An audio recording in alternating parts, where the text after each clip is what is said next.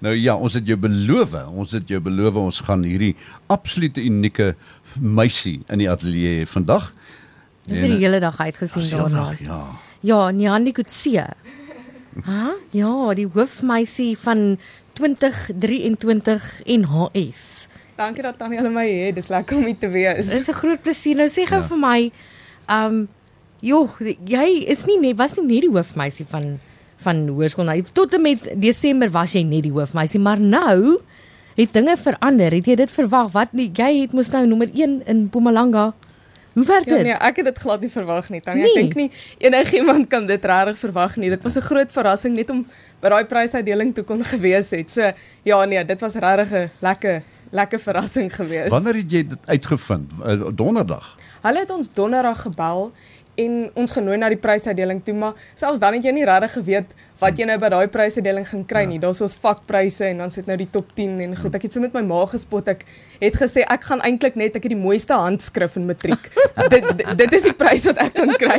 Want ek dink ja, enige ander prys dit voel te ver. Mens kan nie dit kry nie. So jy het daar gesit en jy het nie eers 'n vaagse benul gehad dat jy dalk miskien nommer 1 in Mpumalanga gaan wees nie. Nee, glad nie. Dit was regtig soos ek sê baie nice net om daar te wees. Nee, dit was regtig 'n lekker dag gewees.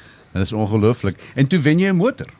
Ja, oom, dit was dis 'n groot geskenk om te kry. Dit is 'n verskriklike, fantastiese uh, geskenk, né? Nee. Ja, nee, daai kan mens ver vat. Wiele, sommer van die begin af het jy ja, wiele. jy kan gaan rol daar buite kan. O, oh, dis lekker. Net nie te veel nie. Sê vir my, eh, Neandi, wat was die deurslaggewende faktor vir dat jy so goed gedoen het, dat jy sewe onderskeidings gekry het?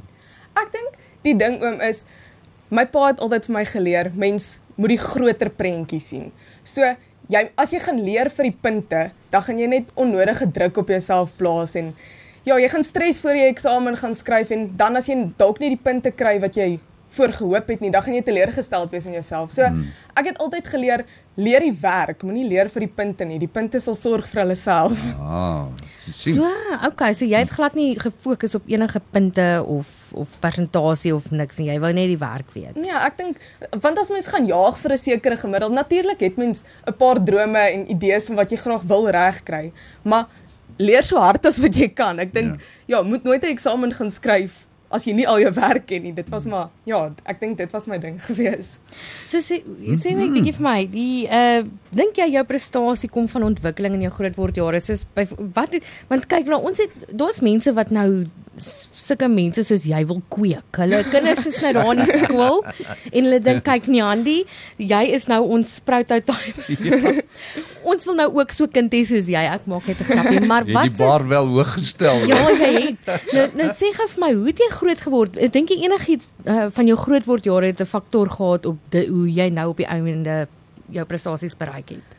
Tannie, ek dink ja, ons is streng groot gemaak, maar nie streng groot gemaak nie. My ouers Ja, hulle is altyd daar vir ons en altyd daar om te ondersteun in alles wat 'n mens doen en goed. Maar ek dink nie regtig daar's 'n sekere spesifieke ding wat 'n invloed gehad het nie. Ek dink my ma het ons altyd maar geleer, doen alles so goed as wat jy kan en hmm. werk hard vir dit wat jy wil hê en goed soos dit. So ek dink hulle voorbeeld het ook maar gewys wat 'n mens kan doen en wat jy wil bereik. Ja, onderwysers speel ook 'n groot rol. Het ook 'n groot rol gespeel, nee, nie Ja. net jou ouers nie, nê. Nee. Nee, ek het regtig Hoërskool Nelspruit is 'n bitter goeie skool. Ek dink Hmm. enigiemand wat daarin is kan regtig weet hulle het alles wat hulle nodig het. Ons het soveel hulpbronne gekry. My fisiese onderwyser, ek het so gespot. Mense het amper 4 leers nodig om al die werk wat sy vir jou gegee het en afgerol het in in te sit. En also Daar's regtig al die hulpbronne wat jy nodig het is daar gegee. Nee, Hoërskool Nelspruit is regtig 'n bitter goeie skool. Ja, dis baie goed. Nou sê gou vir my, nou dat jy ons nou gepraat oor die ons kyk nou hier na die laerskool. Hoe was hoe was jou punte hier in Standard 5? Was dit dieselfde? Ek kan nie regtig onthou wat in die laerskool gebeur het nie. Dit voel dit dit voel soos nou die dag maar nie, maar sy Ja. Ja, ek dink ek het altyd hard geleer. So dit ja, mense het gekry vir dit wat jy geleer het. Ja. O, dis goed. Goed om te Ja. Nee, nee, dis beslis so dat jy uh jy weet, jy het gewerk daarvoor, nê? En uh, dis jy het geweet Jy het, waar kom die intelligensie vandaan? Dink jy daar is is dit harde werk of is dit 50% in- intelligensie uh of uit jou gene. in jou gene uit?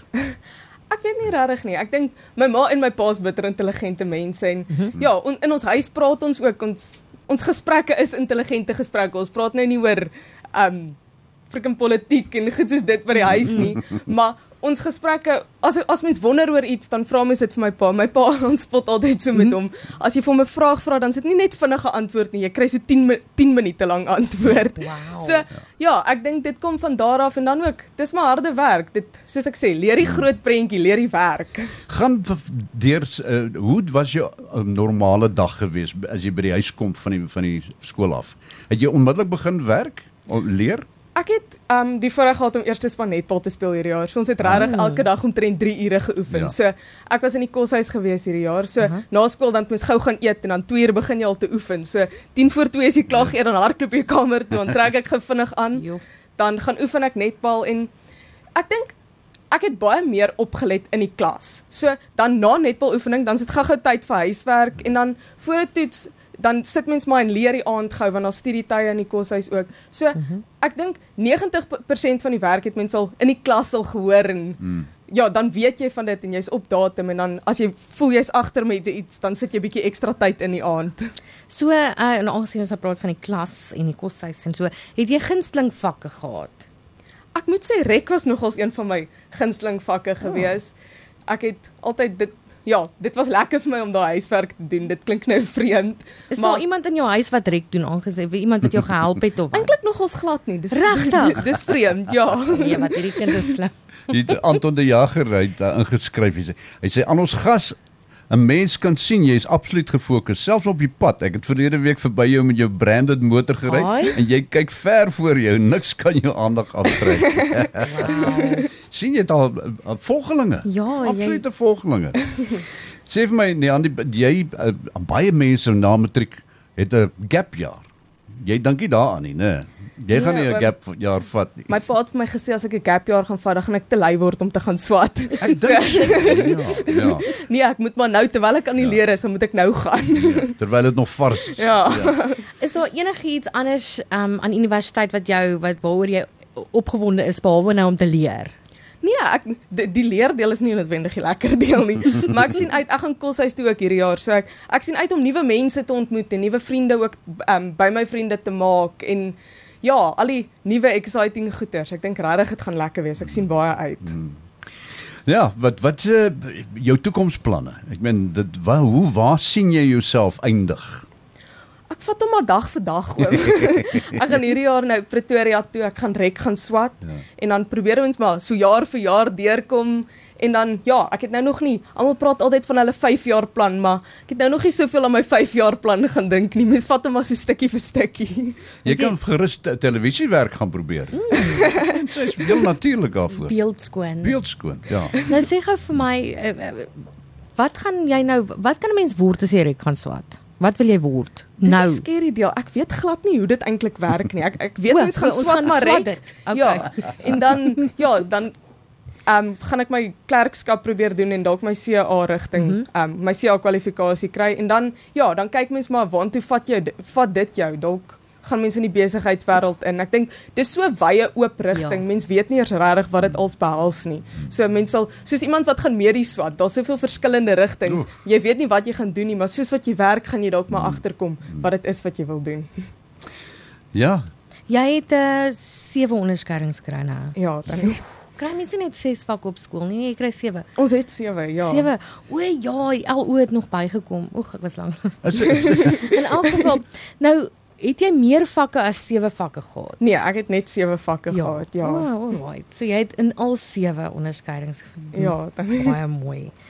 OK, en dan uh, daar's mense wat nou 10 onderskeidings ook gekry het wat ons van gehoor het. Nou, Mm. jy was nou die topleerder van Mpumalanga. Weet jy min of meer hoe word dit bereken?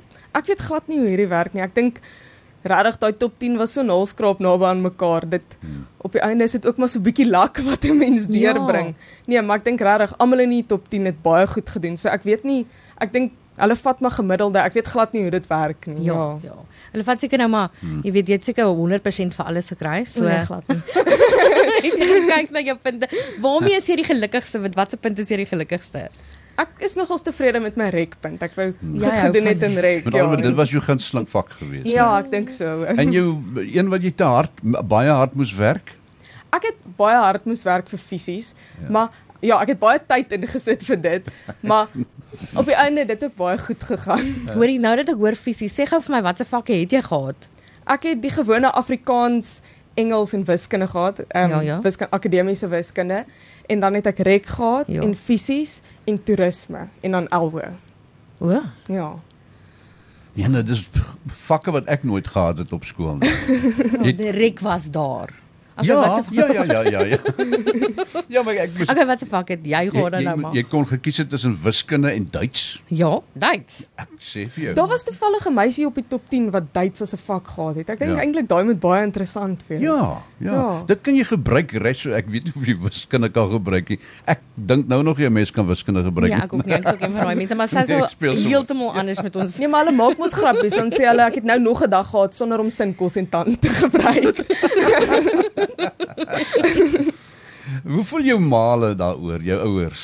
En hulle moet seker vreeslik trots wees, né? Oom, ek dink regtig dit dis nou eers regtig besig om in te sak. Nee, Ja, die ja. boodskapies wat mense van wyd af kry en mense wat van ver af bel om geluk te sê. Ek dink regtig dis dis nog steeds so bietjie unreal. Ja, dis regtig cool. Ons het nou nou, ons het nou eintlik maar 'n bietjie vooraf gekonkel en gedink wat se vrae gaan ons vra. maar jy het nog gesels en jy het gesê jy het nogal jy het netbal gespeel. Ja. Is dit die enigste buitemuurse aktiwiteit wat jy gedoen het op buite nou leer? Ek het van graad 8 af debat en redenaars ook gedoen. Oh. Ja, so Ek het die balkie gesien, ja. Ja, en dan het ek netbal gespeel en ja, 'n mens moet kies tussen um netbal en hokkie in die hoërskool. So ek het toe netbal gekies en ja, van graad 8 af toe netbal gespeel. In atletiek was jy goed geweest in atletiek? Nee, ek kon nog nooit vinnig nog hardloop of spring of nee, uh uh. Daai was nog nooit vir my gewees. Ja, jy was hoofdogter. Jy moes seker net die die die dingetjie lees wat die wat die oor die sportkode. Die sportkode. Gelukkig een van my vriendinne kon daai gelees het, so dit help. nou, is daar enige raad wat jy kan gee vir hierdie jaar se graad 12s? Enige raad wat jy vir hulle kan gee? Ek dink moenie net in die klas wees nie, maar letterlik wees Let mentally op, in die ja. klas. Let op in die klas, moet nooit agterraak nie en dan ja, as jy voel jy raak so 'n bietjie agter in 'n sekere area, gaan sit so 'n bietjie ekstra tyd in vir daai en ja, soos ek sê, sien die groter prentjies, leer die hele prentjie van die werk, verstaan dit wat jy doen. Ek dink verstaan is eintlik wat ek Hmm. wil sê. Dit ja, jy jy moet letterlik weet wat dit is waarmee jy besig is. Nou baie dankie. Dankie vir jou tyd. Dankie dat ek Hoe hier kon spandeer jy jou tyd nou uh, andersins nou vandag? Jy, jy is nou met vakansie, né? Ja. Wanneer begin dit nou in die, uh, gaan jy op Pretoria toe? Ek ons gaan ek gaan volgende week maandag op 'n eerstejaarskamp daarso. Ah. Ja, en dan daai naweek trek ek in die koshuis in en dan het ons so 2 weke oriëntering daarso, maar ek dink ons begin eers die 19de Februarie, so dis nog baie lank. Jy sê Pretoria, wat se wat se universiteit? Ons Um, baie. Pretoria, ag Tuks Universiteit. Tuks. Ja. Tiks of niks. Okay. Ja. Nou sê dis al wat ek weet van die plek. In elk geval, nee, dis Ja, dankie, baie man. goed. Dankie Niandi. Baie dankie voorspoed. Dankie voorspoed baie, vir die toekoms, né? Dankie baie.